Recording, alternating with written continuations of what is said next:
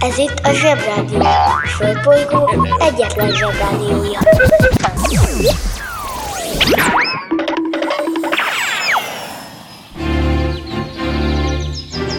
Zsebrádió! A következő műsorszám meghallgatása csak 12 éven aluli gyermekfelügyelete mellett ajánlott. Bemegyek az oviba, suliba. Mindig a mamám hoz a buliba. De mikor a papa hoz a tutiba Rendszeresen csemmegézünk sütiba. Megérkezünk, csekkolom a jellemet. Búcsúzáskor mindig van a jelenet. Hátöltözés, benti cipő, ölelés. Bemegyek és kezdődik a nevelés. Megjelente én vagyok a csoda lény. Cuki-muki odaadott ünnemény felnőtteket tenyeremből letettem. Így lesz nekem sima ügy az egyetem. Láttam a barbit egy világos kiklovon Hogy Póni volt vagy szamár, eskü nem tudom Az oviban napos, a suliban meg hetes Az ebéd az ugyanaz, de kilötyög a leves. Vége az ovinak, a mama megvárat Biztos, hogy megment a mancsőrjára. Mi volt a házi? Nem emlékszem. Mit tenne ilyenkor? Tűzoltó szem? Napközi külön orra szabad idő Húszosabb, egy melegítő tornacipő. Én, a Lozi, meg a Gyüli, meg a Bélus. Heti kettőt maladunk, mert váll a logopédus. Van akinek bocska, másoknak meg Balázs. Nekem minden reggel a zsebrádió a varázs. Milyen kit a pálya, mindenkinek ácsi. Minket hallgat minden gyerek, s minden néri bácsi. Van akinek bocska, másoknak meg Balázs. Nekem minden reggel a zsebrádió a varázs. Milyen kit a pálya, mindenkinek ácsi. Minket hallgat minden gyerek, s minden néri bácsi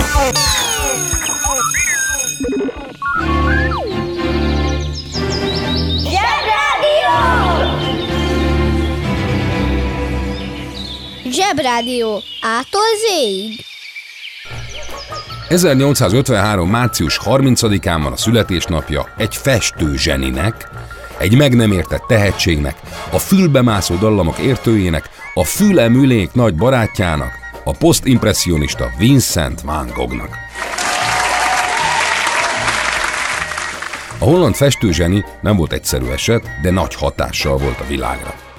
Egyrészt mert belekeverte az európai művészetbe a japán hagyományokat, másrészt olyan színekkel festette le a napraforgókat, amilyenekkel addig még senki. És nem utolsó sorban pompás meccéssel nyisszantotta le a fülét egy rosszul sikerült este végén. Ezt ne próbáljátok ki otthon. Nem volt nagyon egészséges, csupa olyan betegségben szenvedett, amit most nem mondhatunk el ilyenkor nektek, és ezektől lett kissé gyagya. De akkor borult ki igazán, amikor kiderült, hogy meg fog vakulni, ami egy festőnél elég nagy akadály. Pedig a világ egyik legnagyobb zeneszerzője Beethoven meg süket volt, de ezt Van biztosan nem tudta. Valószínűleg egyébként azon is kiborult volna, hogy halála után az ő festményei lettek a világ legdrágább képei, pedig szegény életében nagyon csóró volt. Hát pech. Szóval a tanulság, hogyha híres művészek akartok lenni, ne legyen otthon, csak villanyborotva. Zsebrádió! Könnyebb minden tennivaló, hogyha szól a Zsebrádió. Március 23-án született a valaha élt egyik legnagyobb japán filmrendező, akit Akira Kurosawa-nak hívtak. Japán, mint azt már tudjátok, sok dologban nagyon más, mint a mi világunk. Mi számunkra egy csomó szokásuk talán furcsának tűnhet, az étkezésük, a dalaik, a táncaik, meg ahogy beszélnek. Például a szerelmet vallanak, az ugyanolyan ijesztően hangzik, mint a káromkodnál. Így hangzik. Anataga, Sugoku Daisuki! Húzd meg jobban, menj el a munka, aki itt van, mindenki húzza. Mi leszel, ha nagy leszel? Filmrendező Ma Magyarországon elsősorban azt nevezik filmrendezőnek, aki a Színházi és Filmművészeti Egyetem filmrendező szakának elvégzése után ezen a pályán helyezkedik el, és filmeket rendez. A filmrendező irányítja az operatőr és a vágó munkáját is, továbbá az ő feladata a színészek kiválasztása és játékának jóváhagyása.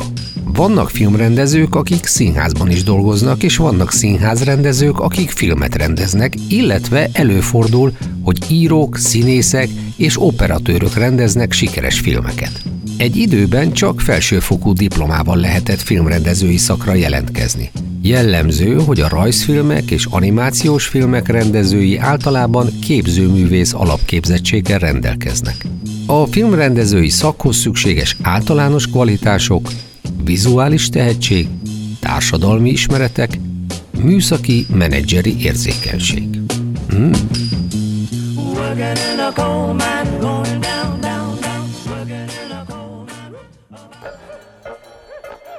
Kuroszava volt az első, aki úgy tudott filmeket készíteni, hogy egy európai ember is simán megértette. Tudta keverni a kultúrákat, a japánt meg az európait. Ő csinált japán filmet Shakespeare bácsi több művéből is. Ő rendezte a Hét szamurájt, amiből később az amerikaiak megcsináltak a Hét mesterlövészt, és a Derszú Urzolát, amiért meg Oscar díjat kapott. Menő volt, na. Ha nagyok lesztek, biztos megnézhetitek a filmjeit, egyelőre még ne, mert nagyon sokat kaszabolják bennük egymást a szamuráj kardokkal, a ninják. Az interneten minden is kapható. Vásároljon ninját!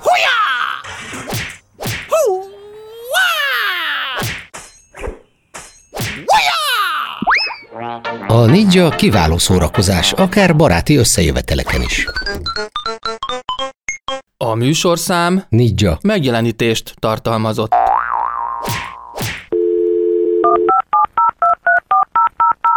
A Zsebrádió legjobb barátja a Telekom. Közi Telekom! Jó fej vagy! Kérd csak itt! Együtt, veled.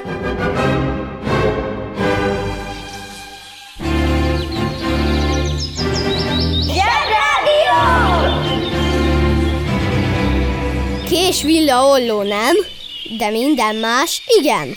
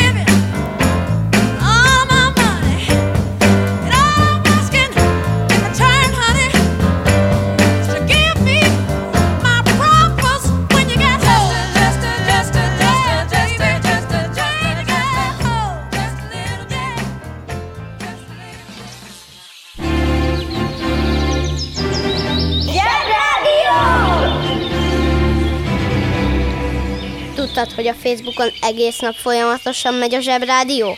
Kövess, lájkolj, hallgass!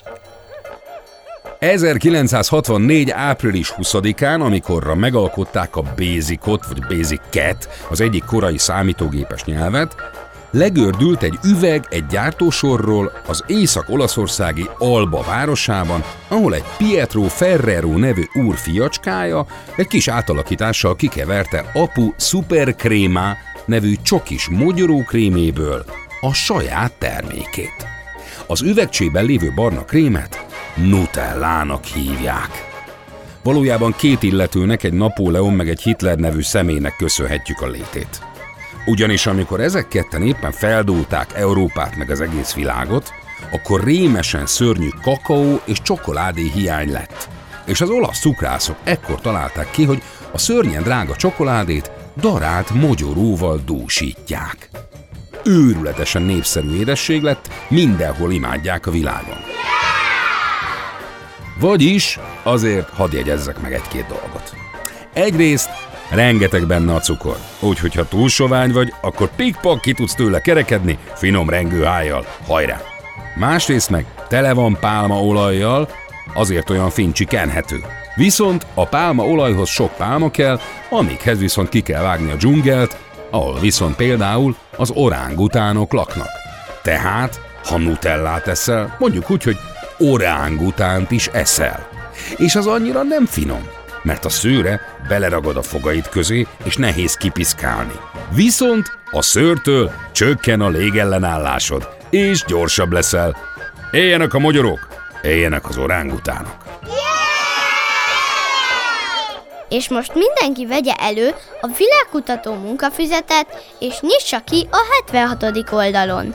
1534. április 20-án, amikor a spanyolok éppen Dél-Amerikában meghódítják az inkákat, egy francia passas, aki jobban bírta a hideget, észak felé vette az irányt, és neki át felfedezni Kanadát. Úgy hívták, hogy Jacques Cartier, és nem volt híres ékszerész. A helyet, amit megtalált, az ott élő irokézek Kanatának hívták. Na ezt értette félre, és hitte azt, hogy az egész hatalmas ország Kanada, pedig csak az a kicsi vacaköböl volt, az de se baj. Mindegy, Zsák bejelentette, hogy akkor ez mostantól francia föld, kérik szépen köszi. A franciák barátkozási szokásai nagyon hasonlatosnak voltak mondhatók abban az időben, mint mondjuk a többi hódítónak. Hello, én látom meg ezt a helyet először stipis topi. Bocsi, de én már itt élek már vagy 6000 éve. Nem baj, de nekem puskám van, bibibi. Na, a módi ugyanaz, csak spanyolul, angolul vagy portugálul. Egyik sem jobb a Deák névásznánál. A banja, maharadja, halandja? Fura felnőttek, még furább mondásai. Ő sem jobb a Deákné Vásznánál. Ha valakiről rosszat akarunk mondani, korholni akarjuk, vagy esetleg be akarjuk feketíteni, akkor mondjuk még manapság is, hogy ő sem jobb a Deákné Vásznánál. A Deákné Vásznáról amúgy még ma sem lehet megnyugtató történeti magyarázatot adni. Pálóci Horváth Ádám is megpróbálta, szerinte abból ered, hogy a Deákné Vászna egyszer a földre esett, és mindjárt szösszé lett. Hm. Erdélyi János is furcsa magyarázattal szolgált, Deákné vagy falusi mesterné tanítóné a férjét nevezte Vászonnak, kit, mint ezt, meg is súlykolt néha korhelysége miatt. A Deákné Vásznához hasonlatos szólásunk még ezrével akadt országszerte, de sokuk végleg feledésbe merült. Hogy miért pont Deákné vált országszerte ismerté, az a magyar nyelvjárások és nyelvhasználat titka, amit még mindig nem tudtak nyelvészeink megfejteni. Hát, drukkoljunk nekik, hogy most aztán már tényleg sikerüljön. Ha hallottál olyan furamondást, amiről nem tudod, mit jelent, küld el nekünk, és mi elmondjuk neked. Ott főzek ma magamnak, ott főzek ma magamnak. Háromféle kaja van. Leves, második, finomság. A fura nevűeket meg el is magyarázzuk nektek. Mi lesz ma a kaja? Sék! Sék. Vannak bizonyos ételek, amik nem jók, de az elfogyasztásuk szertartása különlegessé teszi őket. Ilyen például az osztriga, amit nem lehet kinyitni, vagy a fondű, ami olyan forró, hogy nem lehet megenni, de ha kihűl, akkor meg már nem jó. De most ezeknek a királynője a sék, ami lehetőleg rózsaszín és táncolás közben kell fogyasztani. Valójában ez egy finomság, fagyiból és tejből felrázva és nem keverve. Séki tízi. Ja, akkor nem kérek.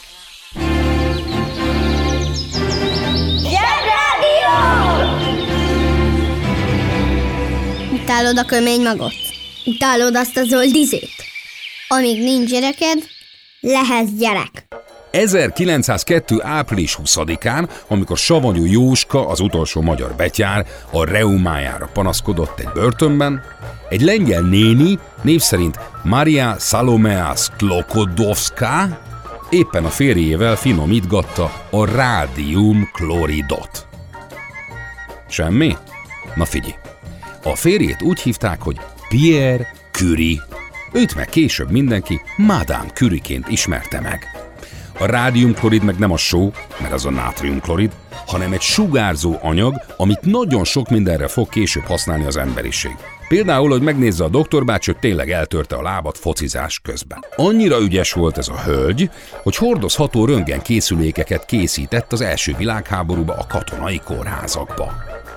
Azt mondjuk nem tudta akkor még senki, hogy a rádium, amivel kísérletezgetett, nagyon megbetegítheti az embert. Attól is halt meg, hogy például az ágya mellett tartotta kis üvegcsében az általa előállított kincset érő, de sugárzó szereket. A jegyzeteit ma is ólomdobozokban tartják, annyira sugároznak. Képzeljétek, ez a Madame Curie volt az első nő, aki Nobel-díjat kapott, sőt, a mai napig ő az egyetlen, aki két tudományágban is megkapta. És annyira jó fej volt, hogy a pénzt, amit a díj mellé kapott, elosztogatta fiatal, szegény tudósoknak. Éljen újra Madame Curie!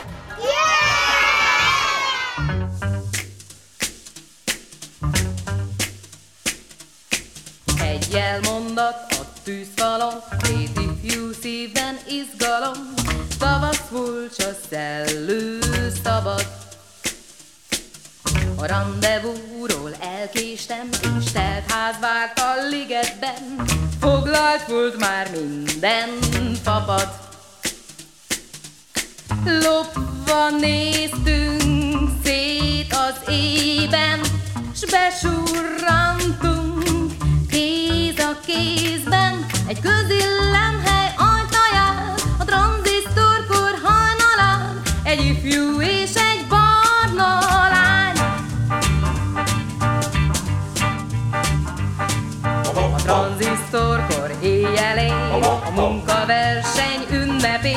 Moszkva téren jár egy fruska. Ügyjelünket hallom én, a tűzfal mellett zúg a szél, s a transzparensek szélét fújja.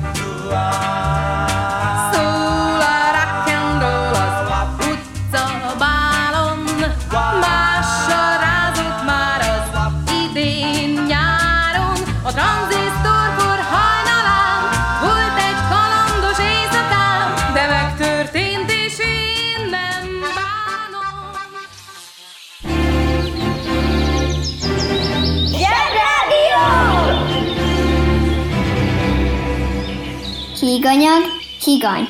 Levegőjég, lég. Könnyű elmélyű, könnyelmű. Ki hitte volna, hogy ezek a szavak így keletkeztek? Az interneten minden is kapható. Töltsön le Zsebrádió applikációt. Yetit még sose látott senki, de mindenki tudja, hogy hogy néznek ki. A Zsebrádió applikáció kiváló szórakozás, akár baráti összejöveteleken is. A műsorszám Zsebrádió applikáció. megjelenítést tartalmazott. Zsebrádió. Hallgatni arany. A Zsebrádió legjobb barátja a Telekom. Közi Telekom! Jó fej vagy! Kérd csak itt! Együtt, veled.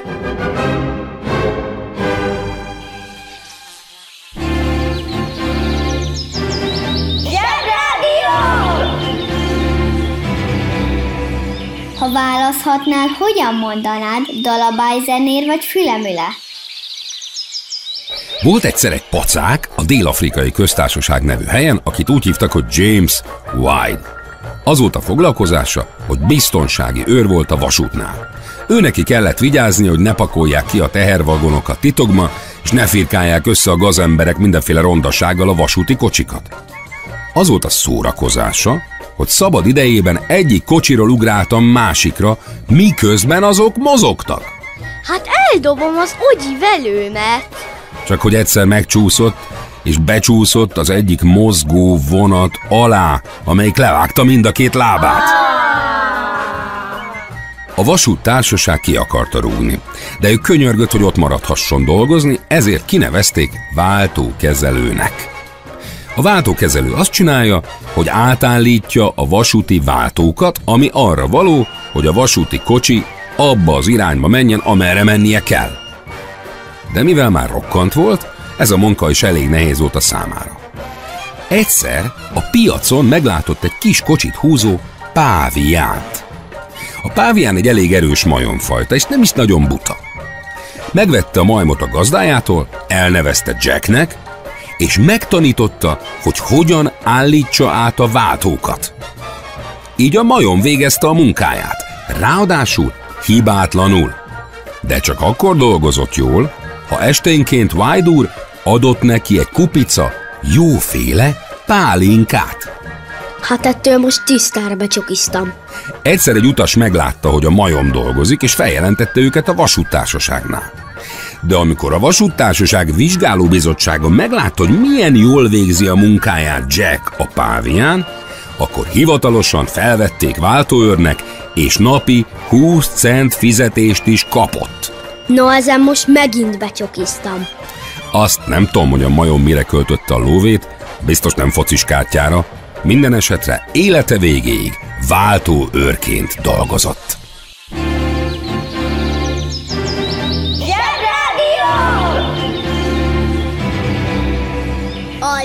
Legjobb weboldal a zseboldal! zseboldal.hu Nem kérdés, hogy egy valamire való zsebhallgatónak a legfontosabb frédie a kőkor szaki-szaki.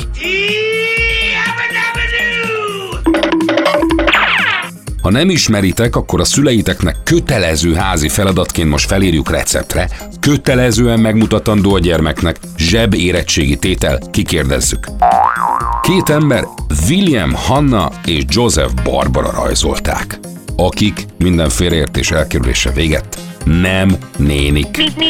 Minden idők egyik legfantasztikusabb szinkronizált rajzfilm sorozatáról van szó. A hangok is csodásak, de főleg a magyar szöveg, amelyet egy Romhányi József nevű bácsi írt. Annyira jó lett a szöveg, hogy állítólag az amerikai változatot újra szinkronizálták Romhányi József szövegei után, amelyeket visszafordítottak angolra. Mondjuk ezt a hírt sem megerősíteni, sem cáfolni nem sikerül, de minden esetre él a szóbeszéd. Magyar hangok. Elkányi László. Márkus László. Sota Irén. Bárati Hédi. De persze van itt még Frigyes bőven. Például Karinti Frigyes, aki azon kívül, hogy kiváló író volt, megírta az iskolások egyik legfontosabb művét, amiben nagyon viccesen ír le egy csomó mindent, ami az iskolában történhet veletek. Az elkéséstől a tornaórai ügyetlenkedésen át, addig, hogy milyen az, amikor az osztályban a legfontosabb pillanatban valaki elkezd röhögni.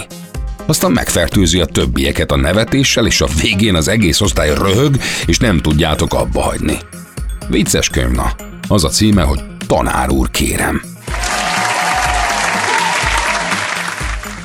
Van még néhány híres frigyesünk, egy pompás író, Friedrich Düremott, meg egy másik, Federico Garcia Lorca, aztán egy híres táncos, aki népszerűvé tette a világon a táncolós filmeket, őt úgy hívták, hogy Fred Astaire, aztán a legnagyobb olasz filmrendező Federico Fellini. Aztán van két teljesen másmilyen zenész. Az egyik az a vizes, a Handel, a másik pedig az ember, akinek négyel több foga volt a kelleténél. És óriási hangja. Titokban ő Szupi Zsolti bácsi kedvence. Úgy hívták, hogy Freddie Mercury, ő volt a Queen-es fickó, de nem biztos, hogy egyébként ér, hogy itt van ezen a listán, mert igaziból ő nem is volt frigyes. Eredetileg Farok Bulszarának hívták.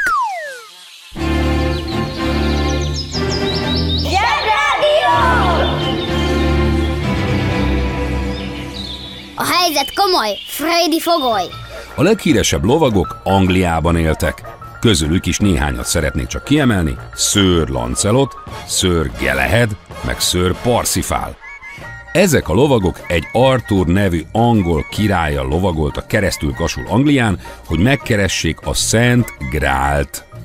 Ha még nem hallottátok, akkor gyorsan összefoglalom. A Szent Grál egy bögre, amiben Jézus Krisztus itta a borát az utolsó vacsorán. Vagy egy kupa, amiben felfogták Jézus Krisztus kiömlő vérét a keresztfán. És erről az edényről az a hír járta, hogyha valaki abból iszik, akkor örök élet lesz a jutalma. Vagy valami ilyesmi.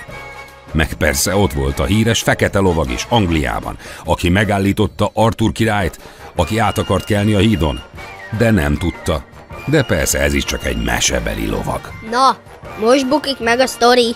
De azt pontosan tudja mindenki, hogy úgy kell lovaggá ütni valakit, hogy legyen mostantól a neved Sir Oliver, és a kardunkkal háromszor a vállát meg kell csapkodni. És utána az illető már szőr. A lovagok annyira menők voltak, hogy abban az időben egy olyan dolgot is csináltak, amit rajtuk kívül senki más. Ezt a dolgot pedig úgy hívták, hogy sport. Ezt ismeritek foci, tenisz, röplabda, stb. De akkor nem volt semmi hasonló. A lovagok sportját úgy hívták, hogy lovagi torna. Ez nem pont úgy nézett ki, hogy a két egymással harcoló lovag egymással szemben fekvő támaszozik, tízfelülés, húzgugolás, meg húzóckodás, mert olyan nehéz volt egy ilyen lovagi páncél, hogy néha daruval kellett felrakni őket a lóra, nem úgy húzóckodtak benne. Szóval a lovagi torna olyan meccs volt, amikor egy hosszú pályán egymással szemben elindultak egymás felé a lovukon, mind a kettő tartott egy villanypóznát a hóna alatt, és amelyik le tudta lökni vele a másikat a lováról, az győzött. Általában a vesztesnek oda kellett adnia a lovagi cuccát a győztesnek, aki aztán drága pénzért visszavásárolhatta tőle. Szóval baromi drága sport volt. Aki nyert, annak lett egy csomó pénze, meg dicsősége, meg vihette a legjobb csajt. Régen minden jobb volt. De persze a lényeg mégiscsak a csatázás volt. Ijesztő lehetett egy tucat ebből a lovagból a karddal hadonászó gyalogosok számára, féltek is tőlük rendesen. De a lovagok eléggé biztonságban érezték magukat, mert egyrészt elég ritkán tudták őket megsebesíteni ebben a vastag páncélban, másrészt, ha el is kapták őket, mondjuk elgáncsolással, mert felállni ebben a nehéz cuccban nem is nagyon tudtak egyedül, akkor nem nyírták ki őket, hanem mivel általában ezek fontos emberek voltak, váltságdíjat követeltek értük. Vagyis azt mondták a főnöküknek, hogy visszaadjuk a szőr Lancelotot, ha adtok cserébe mondjuk ezer aranyat, meg egy kastélyt, meg egy fél banánt. És általában adtak is érte. Úgyhogy a lovagoknak nem nagyon volt félnivalójuk.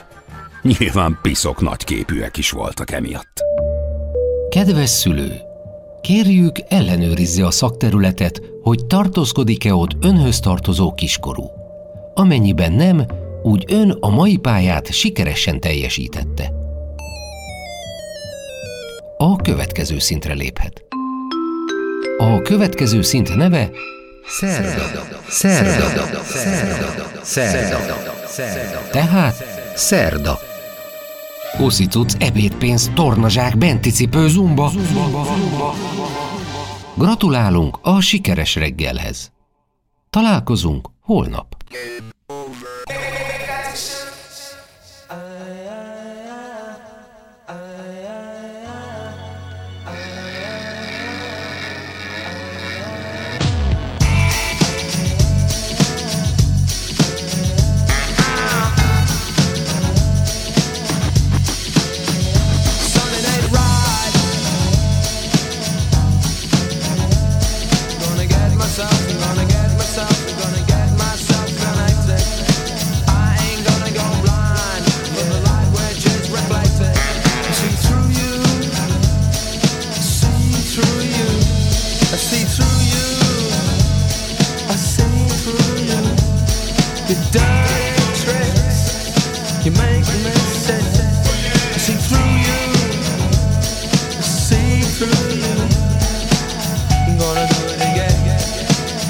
gonna do it again